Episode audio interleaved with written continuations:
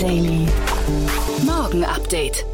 Einen wunderschönen guten Morgen und herzlich willkommen zu Startup Insider Daily. Mein Name ist Jan Thomas. Heute ist Donnerstag, der 15. Juli und das hier sind heute unsere Themen. Deutsche Startups erhalten Rekordinvestments. Chipmangel beeinflusst Teslas Powerwall-Produktion. Amazon übernimmt das Satellitenteam von Facebook. Die Webseite der Hackergruppe Revil ist plötzlich offline. Und Britney Spears bekommt scheinbar Krypto-Unterstützung. Ja, wir haben heute wieder mal ein tolles Programm, muss ich sagen. Aber bevor ich dazu komme, erstmal herzlichen Glückwunsch an uns selbst und äh, Asche auf unser Haupt. Wir haben vergessen, wir hatten gestern unsere 300. Sendung und wir haben das leider so ein bisschen durchs Raster fallen lassen, weil gestern ja so viel Wirbel aufgekommen ist durch dieses Positionspapier vom BMWI bzw. vom Beirat Junge Digitale Wirtschaft, dass wir dann einfach in der Hektik vergessen haben, uns selbst zu gratulieren. Von daher nachträglich uns alles Gute. Ich habe mal gerade nachgeguckt, die 200. Sendung war Ende April. Das heißt, wir haben jetzt in einer relativ guten Taktung in zweieinhalb Monaten tatsächlich jeden Tag im Schnitt zwei Sendungen rausgehauen. Von daher, wie gesagt, die 300 sind voll. Wir gehen also mit großen Schritten auf die 500 zu. Ja, und damit auch genug in eigener Sache. Wir haben heute zu Gast Jenny Dreier. Sie ist Investmentmanagerin bei EQT Ventures und darüber freue ich mich sehr, denn sie ist quasi die Nachfolgerin, wenn man so möchte, von Ines Streimelweger, die ja leider aufhören musste, weil sie bei Creandum aufgehört hat und jetzt erstmal im neuen Job ankommen möchte. Ja, und wir haben über drei Themen gesprochen. Jenny ist wirklich super, muss ich sagen. Das werdet ihr auch gleich hören. Hat mir richtig viel Spaß gemacht mit ihr. Und danach haben wir noch ein kurzes Interview mit Heiko Butz. Er ist der Co-Founder und CEO von Diametos. Und das ist ein Unternehmen, ja, der Markt ist wahrscheinlich riesengroß, denn da geht es um Schnarchen, da geht es um guten Schlaf oder auch die gesundheitlichen Gefahren durch Schnarchen. Das Unternehmen löst das Ganze mit künstlicher Intelligenz und äh, das ist von daher super, super spannend. Das könnt ihr also quasi, ihr könnt also im Selbsttest zu Hause irgendwann mal testen, welche Art von Schnarchsymptomen ihr habt. Und ich begrüße Heiko Butz. Er hat das dann auch vorgemacht. Das heißt, ihr werdet nachher ein paar Schnarchgeräusche hören. Das ist also sehr, sehr unterhaltsam, muss ich sagen. Heute Nachmittag begrüßen wir dann Till Vollmer. Er ist der Co-Founder und CEO von Meister und das ist ein richtig abgefahrenes Unternehmen. Ihr kennt das Unternehmen wahrscheinlich. Das bringt eine sehr erfolgreiche Mindmap-Software heraus und auch einen Taskmanager. Und das wirklich herausragende dort, es gab eine 54 Millionen Dollar Runde, aber es ist die erste Finanzierungsrunde seit zwölf Jahren. Und von daher haben wir relativ viel darüber gesprochen, wie man als Software-as-a-Service-Unternehmen erfolgreich wird, wie man schnell zum Cashflow kommt, wie man Kunden oder Nutzer konvertiert in bezahlende Nutzer. Denn ihr hört ja gerade raus, das Unternehmen ist dementsprechend aus dem Cashflow gewachsen, hat inzwischen 100 Mitarbeiter und hat jetzt, wie gesagt, eine Riesenrunde gedreht. Extrem spannend, muss ich sagen. Außerdem ist bei uns zu Gast Petra Drobotska. Sie ist die Co-Founderin und CCO von Bird Technologies. Ja, und das ist wirklich auch ein tolles Unternehmen, muss ich sagen. Die bauen im Prinzip eine Alternative auf zu äh, Fulfillment bei Amazon und äh, helfen eben kleinen Unternehmen oder auch mittelgroßen Unternehmen, die im E-Commerce unterwegs sind, beim Wachstum. Ein ziemlich spannendes Thema, haben auch gerade eine 15 Millionen Runde abgeschlossen. Von daher, ihr seht schon, es geht also wieder um große Investments heute Nachmittag. Aber das, wie gesagt, in der Nachmittagsfolge ab 14 Uhr. Jetzt geht's los mit den Nachrichten mit Anna Dressel und die kommen wie immer nach den Verbraucherhinweisen und die kommen wie immer jetzt.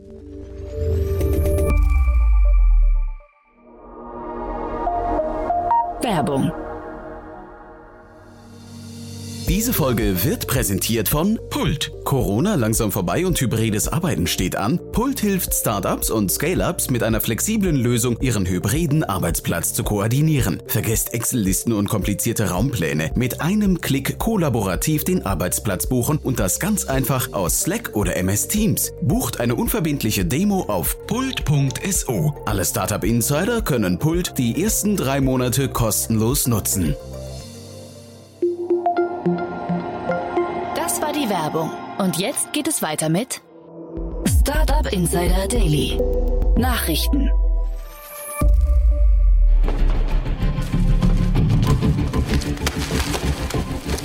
That's a lot of money. Rekordinvestments in deutsche Startups. Deutsche Startups erhielten im ersten Halbjahr mehr frisches Kapital als jemals zuvor. Das geht aus dem neuen Startup-Barometer der Beratungsgesellschaft EY hervor. Demzufolge flossen knapp 7,6 Milliarden Euro in die deutsche Start-up-Szene, was mehr als dreimal so viel Kapital bedeutet wie im Vorjahreszeitraum. Bereits heute übersteigen die summierten Investments die des gesamten Jahres 2020. Dabei ist auch die Zahl der Finanzierungsrunden um 62 Prozent auf insgesamt 588 gestiegen. Die Anzahl der Transaktionen mit einem Volumen von mehr als 100 Millionen Euro ist im Vergleich zum Vorjahreszeitraum von 2 auf 15 gestiegen. Von den 588 Finanzierungsrunden entfielen mit 263 knapp die Hälfte auf Berlin. Auf Rang 2 rangiert Bayern, die übrigen Bundesländer folgen mit großem Abstand. Politik fordert schärfere Kontrolle bei Telegram. Die WhatsApp-Alternative Telegram ist vor allem bei Querdenkern und Verschwörungsanhängern beliebt. Jetzt scheint die Politik bei dem Messenger mitlesen zu wollen, aber nicht wegen fragwürdigen Gedankenguts. Die Politik hat vielmehr den insolventen und zerschlagenen Konzern Wirecard im Visier. Da anscheinend in diesem Skandal involvierte Personen Telegram für ihre Kommunikation nutzten, sollen nun staatliche Behörden mit richterlicher Anordnung auf Inhalte zugreifen können, sofern es Anhaltspunkte für schwere Straftaten gebe, so Fabio De Masi von der Partei Die Linke.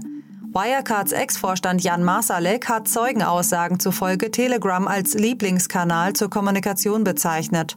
Seiner Assistentin zufolge habe außerdem die Kommunikation zu 90 Prozent über Telegram stattgefunden. Then you are a spy. Truthful. Spioniert Spotify seine Nutzer aus?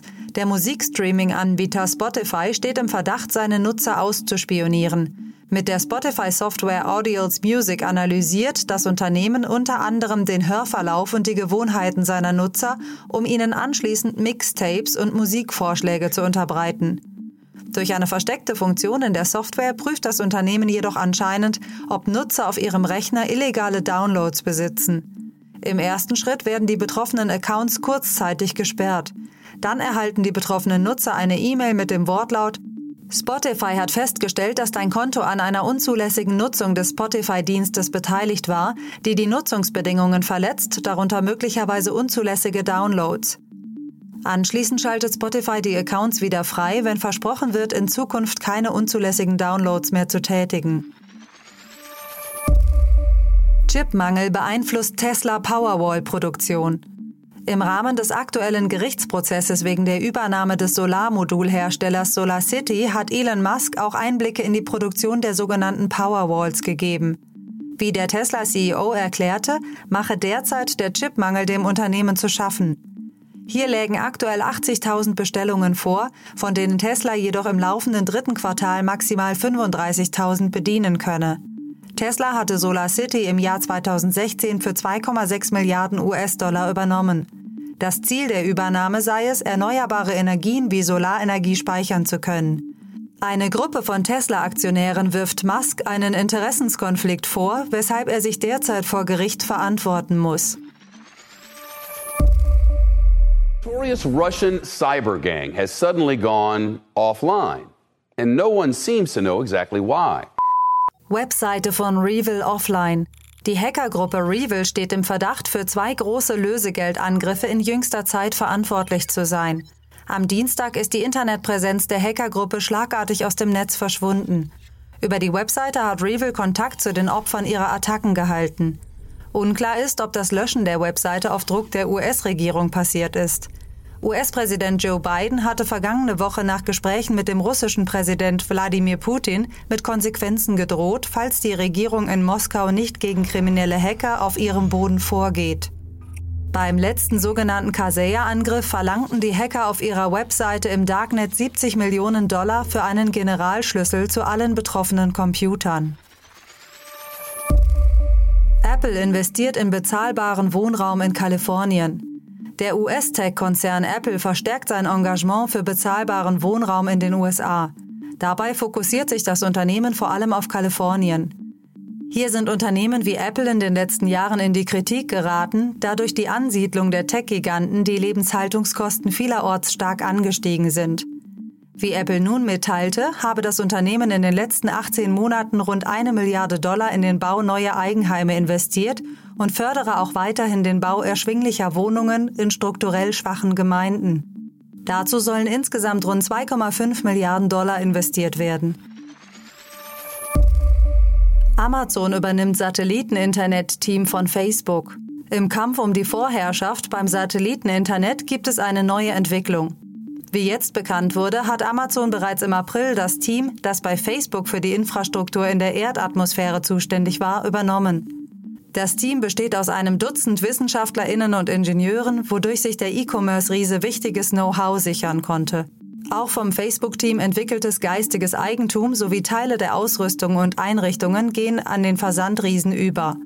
Facebook scheint damit seine Satelliten-Internetpläne zu begraben. Amazon will im Rahmen des Projekts, das den Namen Kuiper trägt, insgesamt 3236 Satelliten in den Orbit schießen und so 10 Millionen Menschen einen Zugang zu Breitband-Internet ermöglichen. Jeff Bezos darf offiziell ins All fliegen. Der Flug von Jeff Bezos an die Grenze zum Weltraum wurde nun von der US-Bundesluftfahrtbehörde Federal Aviation Administration FAA genehmigt. Der Raketenstart ist für den 20. Juli geplant und soll den ehemaligen Amazon-Chef, seinen Bruder sowie zwei weitere Passagiere in den Orbit fliegen. Mit der Genehmigung durch die FAA ist das Zeitalter für Weltraumtourismus eingeläutet, denn dadurch ist es dem Weltraumunternehmen Blue Origin von Jeff Bezos gestattet, Menschen ins All zu transportieren. Die anderen beiden Passagiere, die am kommenden Dienstag in die New Shepard-Rakete steigen werden, sind die namhafte Pilotin Wally Funk sowie ein Ticketkäufer, der die Bordkarte für 28 Millionen US-Dollar ersteigert hat. Um wen es sich hierbei handelt, wird noch verkündet. Britney Spears bekommt Krypto-Unterstützung. Die Popsängerin Britney Spears, die seit über 13 Jahren unter der Vormundschaft ihres Vaters leidet, bekommt jetzt Unterstützung in Form einer Kryptoaktion. Die im Februar veröffentlichte Hulu-Dokumentation Framing Britney Spears sorgte für neuen Aufwind in der Debatte um die Vormundschaft der Sängerin. Jetzt versuchen die MacherInnen hinter der Aktion mit einem etwa zwei Minuten langen Trailer in ihrer Telegram-Gruppe einen Kryptoplan für Britney Spears zu bewerben. Dadurch soll die 39-Jährige im Vorgehen gegen ihre Bevormundung unterstützt werden. Unterstützer von Save Britney sollen Token erwerben können, die auf der Ethereum-Blockchain-Technologie basieren. Drei Prozent des Erwerbs sollen der Website zufolge direkt an Britney Spears gehen. Sieben Prozent würden ins Marketing gesteckt und ein Prozent soll pro Transaktion noch an alle Tokenbesitzer gehen. Es gibt jedoch noch Unklarheiten und Zweifel, was mit den übrigen über 80 Prozent passiert. Bis jetzt ist der Coin noch nicht verfügbar, da die angelegten Verweise auf der Internetseite noch nicht funktionieren. Nach einer kleinen Werbepause geht es weiter im Programm mit den Kurznachrichten.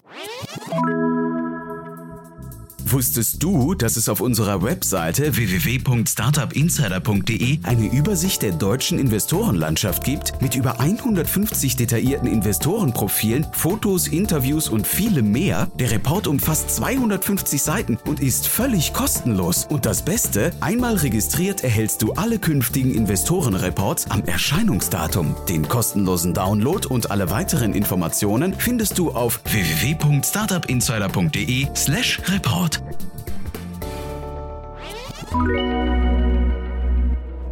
Startup Insider Daily. Kurznachrichten. Die EU-Kommission kündigt an, dass ab 2035 keine herkömmlichen Benzin- und Dieselautos in Europa mehr neu zugelassen werden sollen. Dies sieht ein am Mittwoch präsentierter Vorschlag vor, dem die EU-Länder und das EU-Parlament jedoch noch zustimmen müssen. Laut Berichten von Forbes hat Facebook-Mitbegründer und CEO Mark Zuckerberg der US-Börsenaufsichtsbehörde SEC Aktienverkäufe im Wert von 2,8 Milliarden US-Dollar gemeldet. Dabei wurden 90 Prozent der Verkäufe von seiner Wohltätigkeitsorganisation, der Chan Zuckerberg Initiative CZI, getätigt. Google vermeldet eine Milliarde Installationen für die Tabellenkalkulation Google Sheets bzw. Google Tabellen. Es handelt sich bereits um die vierte App in den letzten Monaten, die die Marke von Milliarden Installationen durchbrechen konnte. Mitte April waren es Google Files und Google Translate, wenige Wochen später folgte der Google Rechner. Zeitgleich kündigte Google an, dass der Google Messenger Hangouts bald nicht mehr verfügbar sein wird. Nutzern wird daher der Wechsel zu Google Chat oder Gmail empfohlen.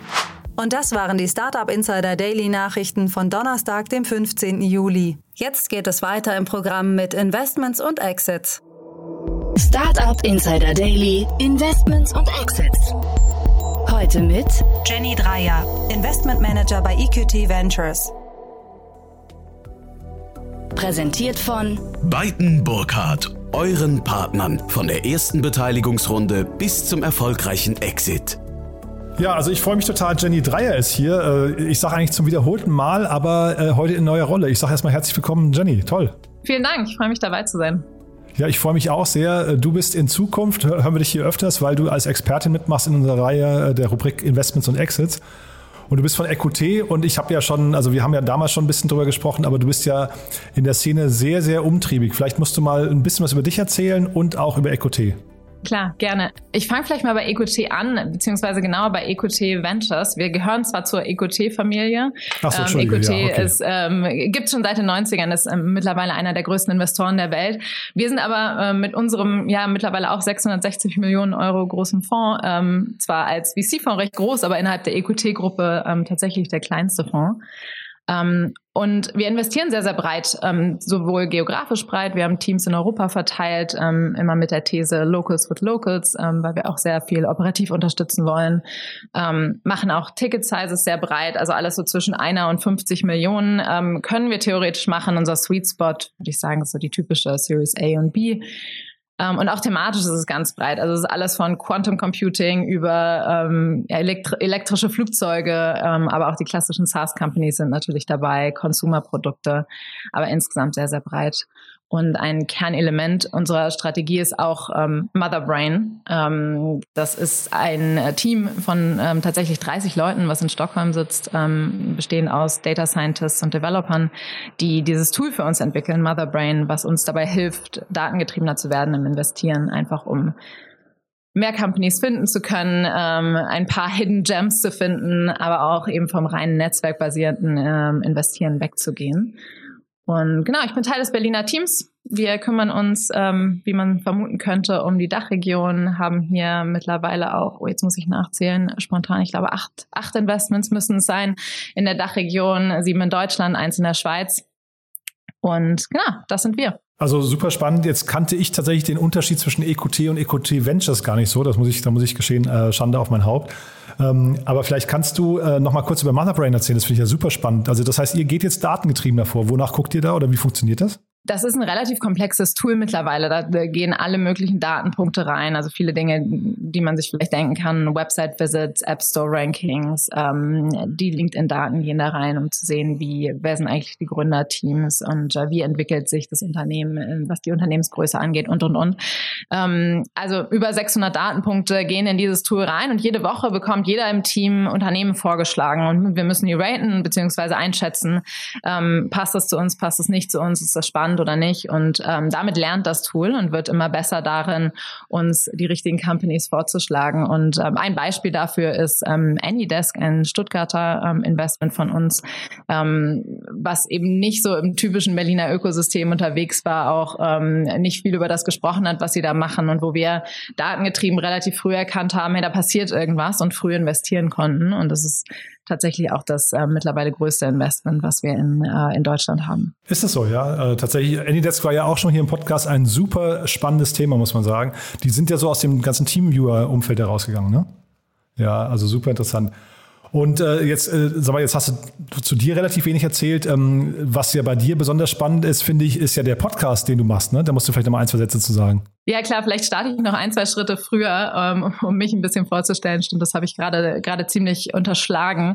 Ähm, ich habe tatsächlich auch an der WHU studiert, wie, wie so viele VCs. Ähm, also den Diversity-Punkt kann ich nicht sammeln. Ähm, und dadurch auch relativ äh, früh in der, ähm, in der Startup-Szene ähm, angekommen, einige Startup-Stationen gemacht, ein erstes VC-Praktikum. Bin dann allerdings nach meinem Masterstudium in Stockholm erstmal zu McKinsey gegangen, erst ganz klassisch auf der Strategieseite gearbeitet und dann aber viel Innovationsthemen und Digital Business Building Themen gemacht, also Startups für Corporates aufgebaut. Und ähm, ja, irgendwann gegangen nach knapp drei Jahren, um selbst zu gründen im Bildungsbereich. Ähm, also Bildung ist eine große Passion von mir. Die Gründung hat zwar nicht funktioniert, aber daraus ist eben dieses Nebenprojekt entstanden, was ich mit ähm, einem Freund von mir, Felix, äh, gemeinsam mache, unseren Podcast Tabula Rasa. Tabula Rasa bedeutet so auf einem weißen Blatt Papier etwas neu anzufangen. Und das ist genau die Idee, ähm, mit der wir da rangehen, mit, äh, über die Bildungsszene nachzudenken. Also Future of Education ähm, ist das Thema, was wir da diskutieren mit EdTech-Unternehmern, mit Gründern von NGOs, mit Gründern von Schulen und Universitäten, mit Politikern und Politikerinnen. Und ja, es ist ein cooles Nebenprojekt, ähm, was ich neben meinem Job als VC äh, weiterhin mache. Ja, also wirklich auf höchstem Niveau kann ich jedem empfehlen, nur mal reinzuhören, sowohl äh, was ihr beiden, also wie ihr beiden das moderiert, finde ich, als auch die Gäste. Vielleicht kannst du noch mal so zwei, drei Gäste, die, wenn man mal reinhören möchte in den Podcast, wenn man sie mal kennenlernen möchte, mit welchen Folgen sollte man anfangen? Oh, das ist äh, wie, wie ähm, äh, ein, eine Mutter nach dem Lieblingskind zu fragen. Oh Nein, also Quatsch. Ähm, aber ähm, tatsächlich eine meiner Lieblingsfolgen ist die mit Gregor Gysi, ähm, ein wahnsinnig spannender Gast, der ähm, sicherlich auch das herausforderndste Interview, was wir bisher hatten, weil er eben selbst so wortgewandt ist und selbst ja auch als Moderator unterwegs ist. Das war durchaus. Und auch so schnell ist, ne, im Kopf. Absolut. Ja. Ähm, wahnsinnig klug, auch wenn ich politisch ähm, nicht mit ihm äh, auf einer einer Wellenlänge bin bei vielen Themen, aber ähm, durchaus extrem spannend. Ähm, Tom Bachem hat die Code University gegründet, auch ähm, ein ganz spannender Gast gewesen. Ähm, wir hatten den ähm, Gründer von Stui zu Gast, ähm, Daniel Zacharias. Wir hatten ähm, Maria Freya zu Gast, die ein Sex Education Portal aufgebaut hat. Ähm, also ja, wie du merkst, ein ganz breites Spektrum an, an Gästen. Und ähm, ja, macht wahnsinnig Spaß, das so nebenbei noch zu machen. Nee, das merkt man. Also wie gesagt, große Hörempfehlung. Wir werden das auch verlinken. Äh, Tabula Rasa ist ja eigentlich auch eine super, wäre ja eigentlich so eine super Beschreibung auch für die Startup-Szene, ne? weil das ist ja so der große Vorteil eigentlich von Startups im Vergleich jetzt vielleicht zu etablierten Unternehmen, dass die, die haben ja meistens irgendwie so eine Legacy, die, mit sich, die sie mit sich rumtragen und ein Startup kann ja eigentlich auf der grünen Wiese anfangen, neu zu denken. Und das ist ja im Prinzip so das Bild, ne? Absolut. Das war auch die Inspiration, weil Felix und ich beide so aus der Startup-Welt kommen oder ähm, ja mit neuen Technologien viel gearbeitet haben und zu sehen, wie viel sich eigentlich in Unternehmen ähm, oder, in, oder in, der, in der Wirtschaftswelt ganz grundsätzlich in den letzten Jahrzehnten getan hat und gleichzeitig aber auch zu sehen, wie wenig sich in Schulen in den letzten 50 Jahren getan hat, dass sie ähm, ja immer noch so aussehen wie wie eigentlich ähm, ja zu der Zeit, wo unsere Eltern zur Schule gegangen sind, außer dass es jetzt vielleicht Whiteboards gibt, auf die man drauf tippen kann. Ähm, das ist so das, was uns frustriert hat ähm, und der Auslöser gewesen, uns mit dem Thema auseinanderzusetzen. Hm, ist wahrscheinlich leider auch ein endloses Thema. Ne? Das wär, also ich glaube, wir machen an der Stelle mal einen Cut und machen jetzt kein Bashing der, der Bildungspolitik in Deutschland. Aber ne, weil du hast ja auch super Themen mitgebracht und eins davon ist ja sogar ein Thema, was äh, von EQT selbst oder EQT Ventures selbst kommt, ne? Ähm, ja, tatsächlich. Ich habe gerade schon die elektrischen Flugzeuge angesprochen und das ist ein Investment, was äh, heute announced wurde. Wir waren schon früher drin, aber heute gab es ähm, eine große neue Runde mit 35 Millionen US-Dollar in Hart Aerospace, eine schwedische Company, die ähm, ja tatsächlich elektrische Flugzeuge produziert. 2026 soll der erste 19-Sitzer ähm, an den Start gehen. Es gibt schon Bestellungen ähm, über über mehrere hundert Maschinen, also ganz ganz spannend und ähm, glaube ich, auch aus der Impact-Brille gedacht, ähm, ein, eine sehr spannende Company. Und wurde die auch durch Motherbrain an euch rangetragen? Nee. Ah, ich glaube nicht, nee. Ja, glaubst nicht, ja. Und da sind wir jetzt, äh, da habe ich gesehen, äh, Bill Gates ist da aufgetaucht, der Name. Äh, ist, ist das richtig, ja? Genau, Breakthrough Energy Ventures, also sein, sein Impact-Fonds, ähm, hat da investiert, gemeinsam mit auch ähm, United, die eben parallel Flugzeuge bestellt haben, aber eben auch ein ähm, Investment über ihren VC-Arm gemacht haben. Also ich glaube, coole, coole neue Investoren an Bord. Wir haben auch weiter investiert und ähm, es dauert noch ein bisschen. Es gibt jetzt einen Prototypen, aber bis da die Regulatorik durch ist, das Supplier Network, Network aufgebaut ist und so weiter, ähm, dauert das bei so einem Thema natürlich ein bisschen. Aber ähm, ja, den ersten Prototypen dürfen wir uns schon mal anschauen und das ist äh, tatsächlich sehr beeindruckend. Und ist das dann ähm, sag mal, ein Konkurrenzfeld oder ein Konkurrenzunternehmen zu Lilium und Volocopter oder wie hat man die zu verorten? Ja und nein. Also die ähm, Hard-Flugzeuge werden ganz klassisch auch ähm, eben nicht vertikal abheben, ähm, wie, wie so die Volocopters, sondern ähm, sich ganz normal in den tatsächlichen Flughafenbetrieb von heute integrieren, was das Ganze ähm, sehr wirtschaftlich macht. Ähm, aus dem Blickwinkel finde ich es ganz spannend. Ähm, aber ansonsten ähm, natürlich können die auch noch nicht direkt den ähm, Atlantik ähm, Crossover-Flug machen, sondern starten erstmal mit kürzeren Strecken. 250 Kilometer ist erstmal angedacht für, ähm, für die ersten, ersten Jahre, basierend auf der Batteriekapazität, die wir heute kennen.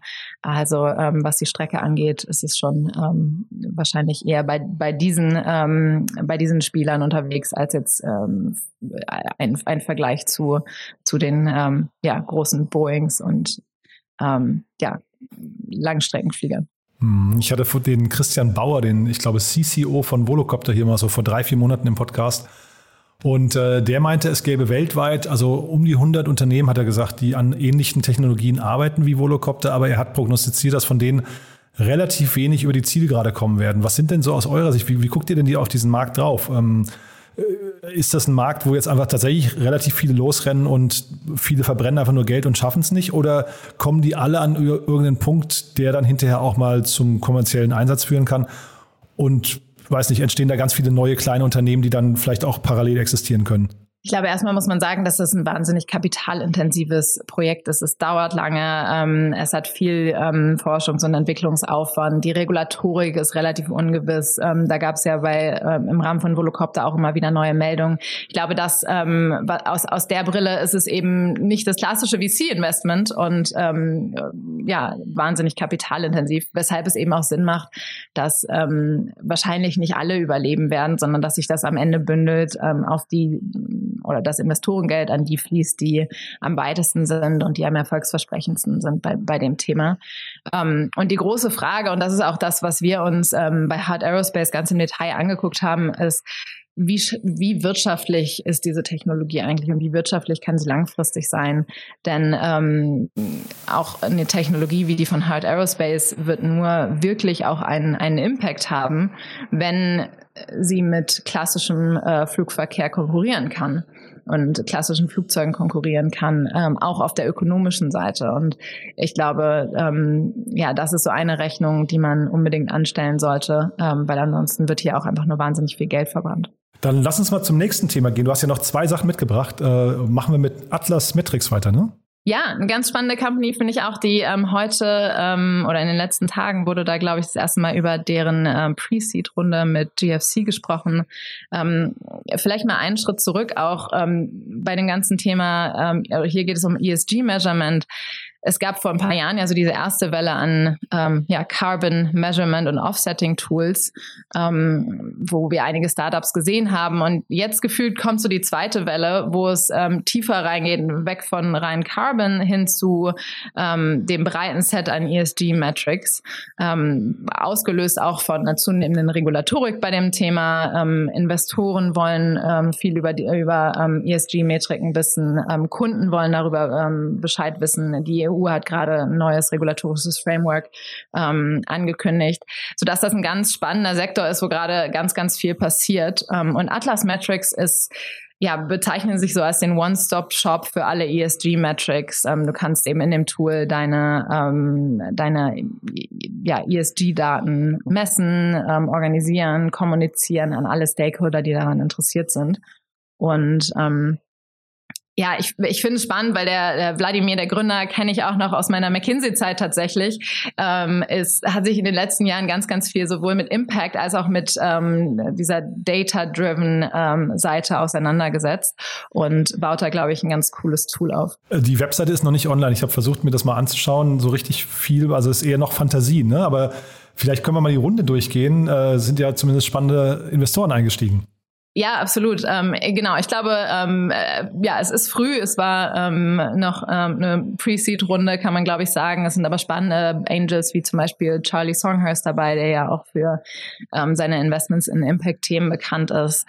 Und ähm, ja, äh, es ist, glaube ich, ähm, es ist einfach noch früh und sie bauen gerade das Produkt auf. Und ähm, ich glaube, da, da liegt auch die Krux bei solchen Produkten, ähm, weil die Unternehmen selbst, die eben dieser ihre ESG-Metriken ähm, messen wollen, selbst noch gar nicht so viel ähm, über das ganze Thema wissen. Die kriegen jetzt diese Regulatorik, die kriegen die Anforderungen von den Investoren, von ihren Kunden ähm, und äh, wissen aber selbst noch gar nicht so viel, sodass da, glaube ich, auch viel ähm, ja, educational Arbeit noch geleistet werden muss. Und ähm, ähnlich wie das ähm, bei vielen von den Carbon Offsetting Plattformen der Fall ist, ist ähm, äh, ja jetzt, glaube ich, spannend zu sehen, wie sieht eigentlich am Ende das Produkt aus und ähm, schaffen sie es, sich eben nicht im, im Consulting auch zu verheddern, ähm, diese Plattformen, weil ähm, die Kunden gerade alle wahnsinnig äh, viel Consulting-Bedarf haben, Hilfebedarf haben.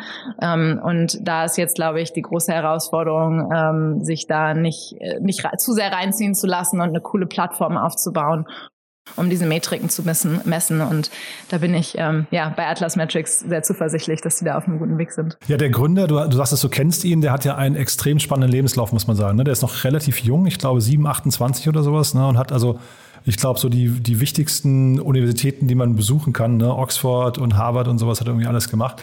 Ähm, ist das ein Unternehmen, was wir jetzt hier haben, äh, wo du sagen wirst, das könnte auch für euch interessant werden oder sogar sein? Oder ist das irgendwie jetzt vor allem zu früh und deswegen muss man erstmal abwarten? Diese Runde ist für uns noch zu früh, aber ähm, das Thema ist, für, ist eins, auf, mit dem wir uns sehr, sehr viel auseinandersetzen und wo wir auch ähm, äh, ja, mit relativ hoher Wahrscheinlichkeit ähm, ein Investment machen werden. Ähm, und bin jetzt gespannt zu sehen, wie sich ähm, Atlas Metrics, aber auch einige der anderen in dem Bereich entwickeln. Also spannend fand ich vor allem, ich habe mir den Cap Table angeguckt und äh, gefunden, dort ist auch Ines Streimelweger dabei. Das fand ich total cool, ja. Die ja jetzt hier im Podcast leider ähm, äh, sagen wir, aufhören Meine musste. Vorgängerin, sie, ja. ja. Ja, wenn man so möchte, ne? Genau, also total spannend äh, von Creandum. Ähm, die ist da irgendwie in der Angel-Runde. Ich, ich kenne jetzt keine Details, ich habe sie nur halt eben im Cap Table gefunden. Also so schließt sich ein bisschen der Kreis, von daher total schön. Ähm, ja.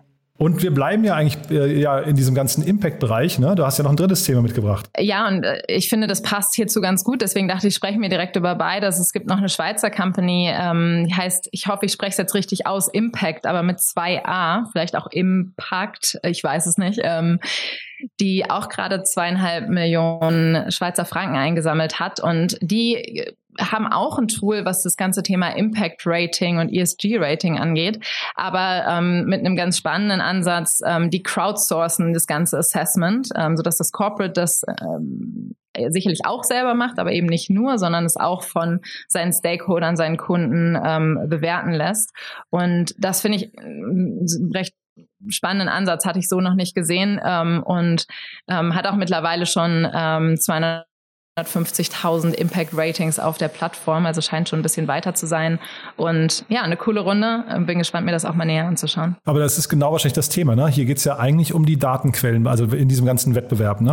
also wer hat die besten Daten, weil also die KI hinterher ähm, das ist dann hinterher so ein bisschen wahrscheinlich Data Science einfach auch, dass man die Daten richtig interpretiert, aber es geht wahrscheinlich erstmal um die Datenqualität, ne? Genau, die Datenqualität, die Daten einzusammeln, ähm, aus verschiedenen Quellen einzusammeln, also auch die, die Schnittstellen zu bilden, um ähm, da einen, einen Datenpool ähm, zu erstmal zusammenzuziehen und dann eben auch wieder zu verteilen. Also zusammenzuziehen, dann zu organisieren und dann zu verteilen, weil jeder auch, ähm, wie gesagt, Kunden, Investoren, ähm, Partner, alle wollen, wollen etwas darüber wissen und alle haben wahrscheinlich irgendwie andere Metriken. Dann kommt die EU noch dazu, möchte auch noch andere Metriken haben und ähm, da eben so die, die, die, ja, Single Point of Truth zu haben oder Single Source of Truth, Truth zu, zu haben, ähm, aus dem man diese Daten ziehen kann. Ich glaube, das ist so der Schlüssel und ähm, ähm, ja, sorgt dafür, dass eben das, das Thema ESG-Measurement auch kein Kopfschmerzthema in den Unternehmen ist, sondern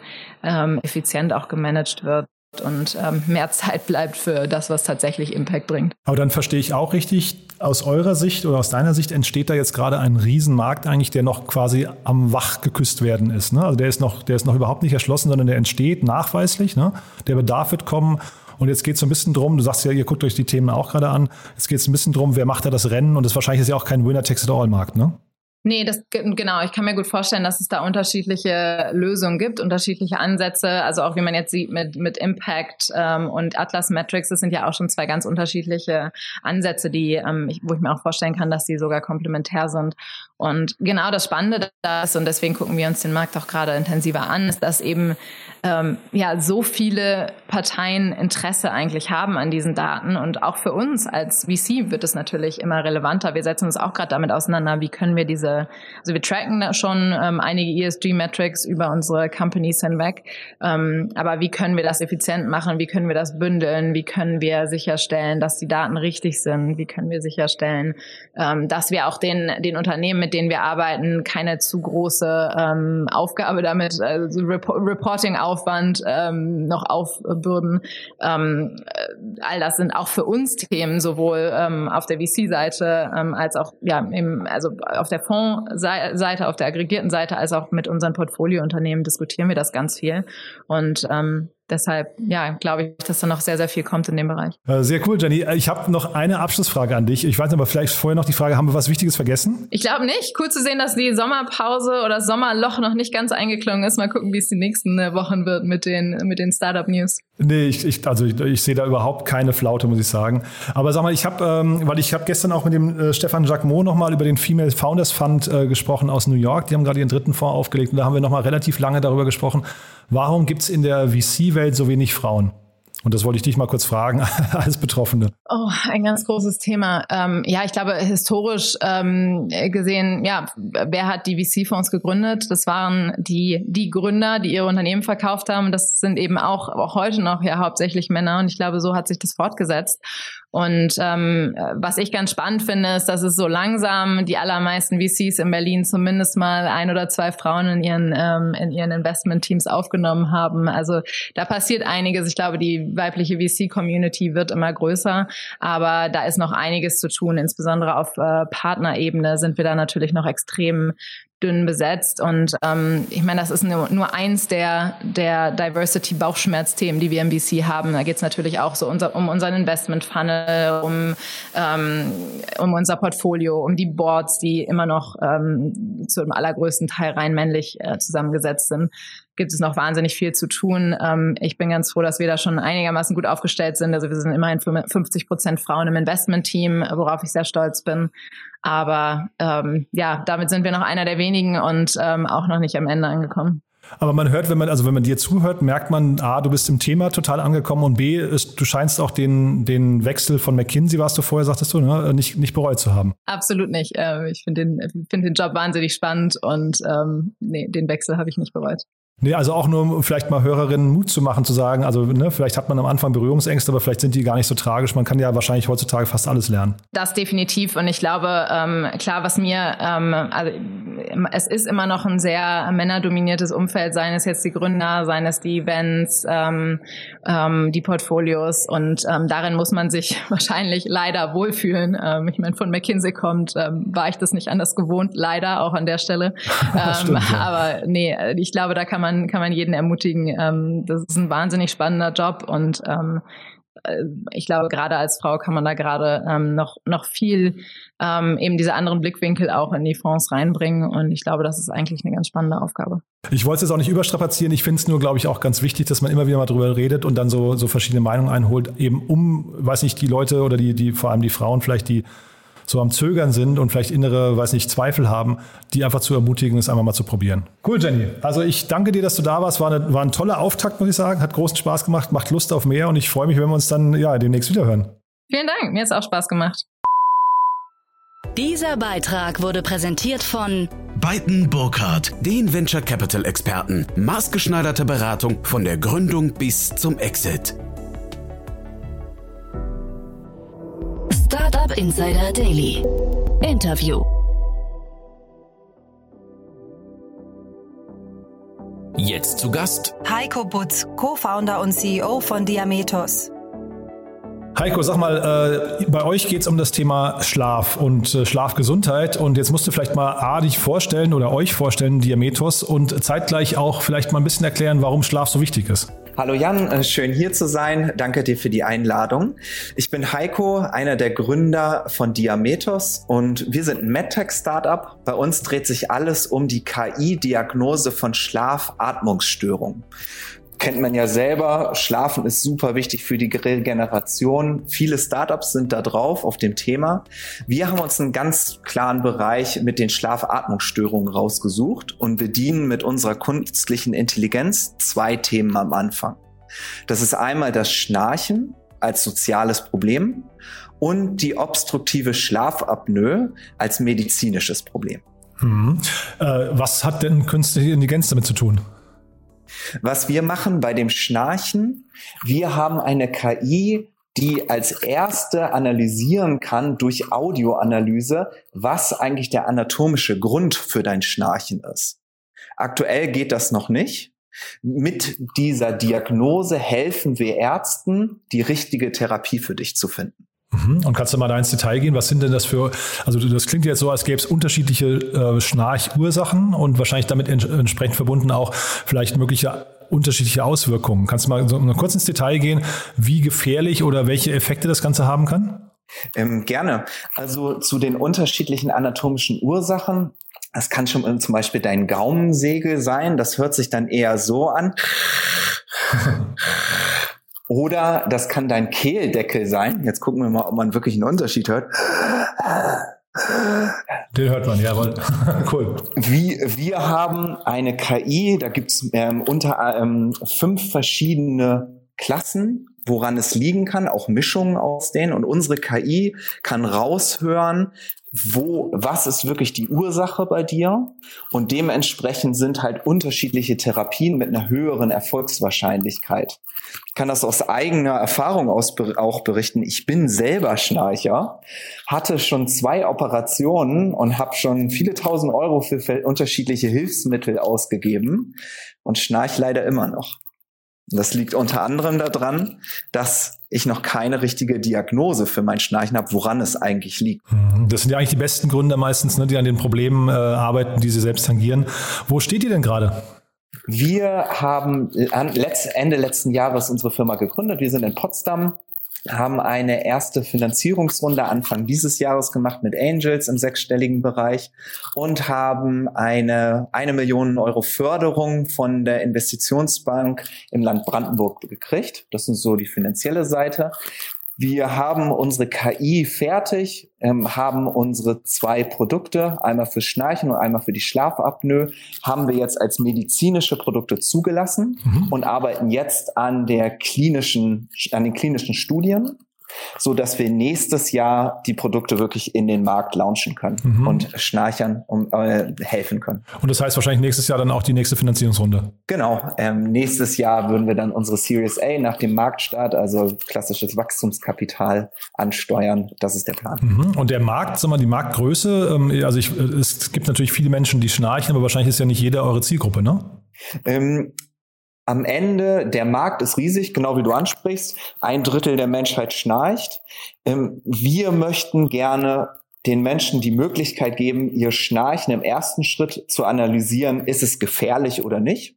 Das ist im Endeffekt, ist da jeder unsere Zielgruppe, der wirklich das wissen möchte, habe ich eine Schlafapnoe oder nicht. Mhm. Im zweiten Schritt ist unsere Zielgruppe jeder, der was an seinem Schnarchen verändern möchte, der wirklich was dagegen tun möchte, der kann mit unserem zweiten Produkt rausfinden, warum schnarcht er mit seinem Arzt zusammen und dann auch eine erfolgreiche Therapie kriegen. Mhm. Und sag mal was zu den Kosten und auch vielleicht auch, also mache ich das dann mit meinem Smartphone, lege das auf den Nachttisch und das ähm, nimmt quasi die Audiosignale auf oder ist das ein äh, komplexeres Thema? Das ist eine gute Frage. Ähm, das erste Produkt für die Schlafapnoe, das ist in der Tat eine App. Das kannst du auf dein eigenes Smartphone dann runterladen. Ähm, entweder privat bezahlt über oder über eine Kasse. Das werden wir sehen. Und das kann durch die Audioanalyse ähm, dir sagen, nach ein paar Nächten, ob du Schlafapnoe hast oder nicht. Mhm. Das zweite ist ein Medizinprodukt, was wir für Ärzte entwickeln. Das heißt, du wirst dann von äh, unserem Apnoe-Screener wird dir geholfen, welchen Arzt kannst du besuchen. Der Arzt hat unser zweites Produkt, den Somnofox haben wir es genannt, und der verleiht es dir. Und das wäre eine Privatleistung dann. Mhm. Okay, klingt cool. Du Heiko, äh, tolles, tolles Thema finde ich. Äh, macht, also erschließt sich mir sofort, macht großen Sinn, äh, großer Markt. Äh, ihr seid auf einem coolen Weg, merkt man. Wir bleiben in Kontakt und ich drücke die Daumen, ja? Wenn ich noch zwei Sachen sagen darf. Achso, mach das gerne, ja. Erste Sache ist, kurz zusammengefasst, wir wollen die Schnarchdiagnose so einfach machen wie das Schnarchen selber. und dafür suchen wir jetzt Ende des Jahres, äh, machen wir eine Seed-Runde nach unserer Angel-Runde äh, die abgeschlossen ist. Und dafür suchen wir in der Tat noch Early Stage VCs, Seed VCs, die da Interesse haben. Und da würde ich mich freuen. Vielleicht kommt mhm. ja jemand auf uns zu. Ach so, alles klar. Cool, Heiko. Du, hat Spaß gemacht und äh, viel Erfolg weiterhin, ne? Danke, dir auch. Tschüss. Startup Insider Daily, der tägliche Nachrichtenpodcast der deutschen Startup-Szene. Das war's für heute Vormittag. Ich hoffe, ich habe nicht zu viel versprochen. Das waren Jenny Dreier von Equity Ventures und Heiko Butz, der Co-Founder und CEO von Diametos. Wie gesagt, Schnarchen ist ein tolles Thema und äh, vielleicht ist ja der ein oder andere Investor unter euch, der oder die Lust haben, sich das Thema mal anzugucken. Ihr habt es ja gerade durchgehört, Heiko ist auf jeden Fall dabei, die nächste Runde vorzubereiten. Und ja, ich bereite mich jetzt auf die Nachmittagsfolge vor und dann hören wir uns wieder um 14 Uhr. Ich freue mich, wenn dem so ist oder ansonsten euch einen wunderschönen Tag und bis morgen. Je nachdem. Ciao, ciao.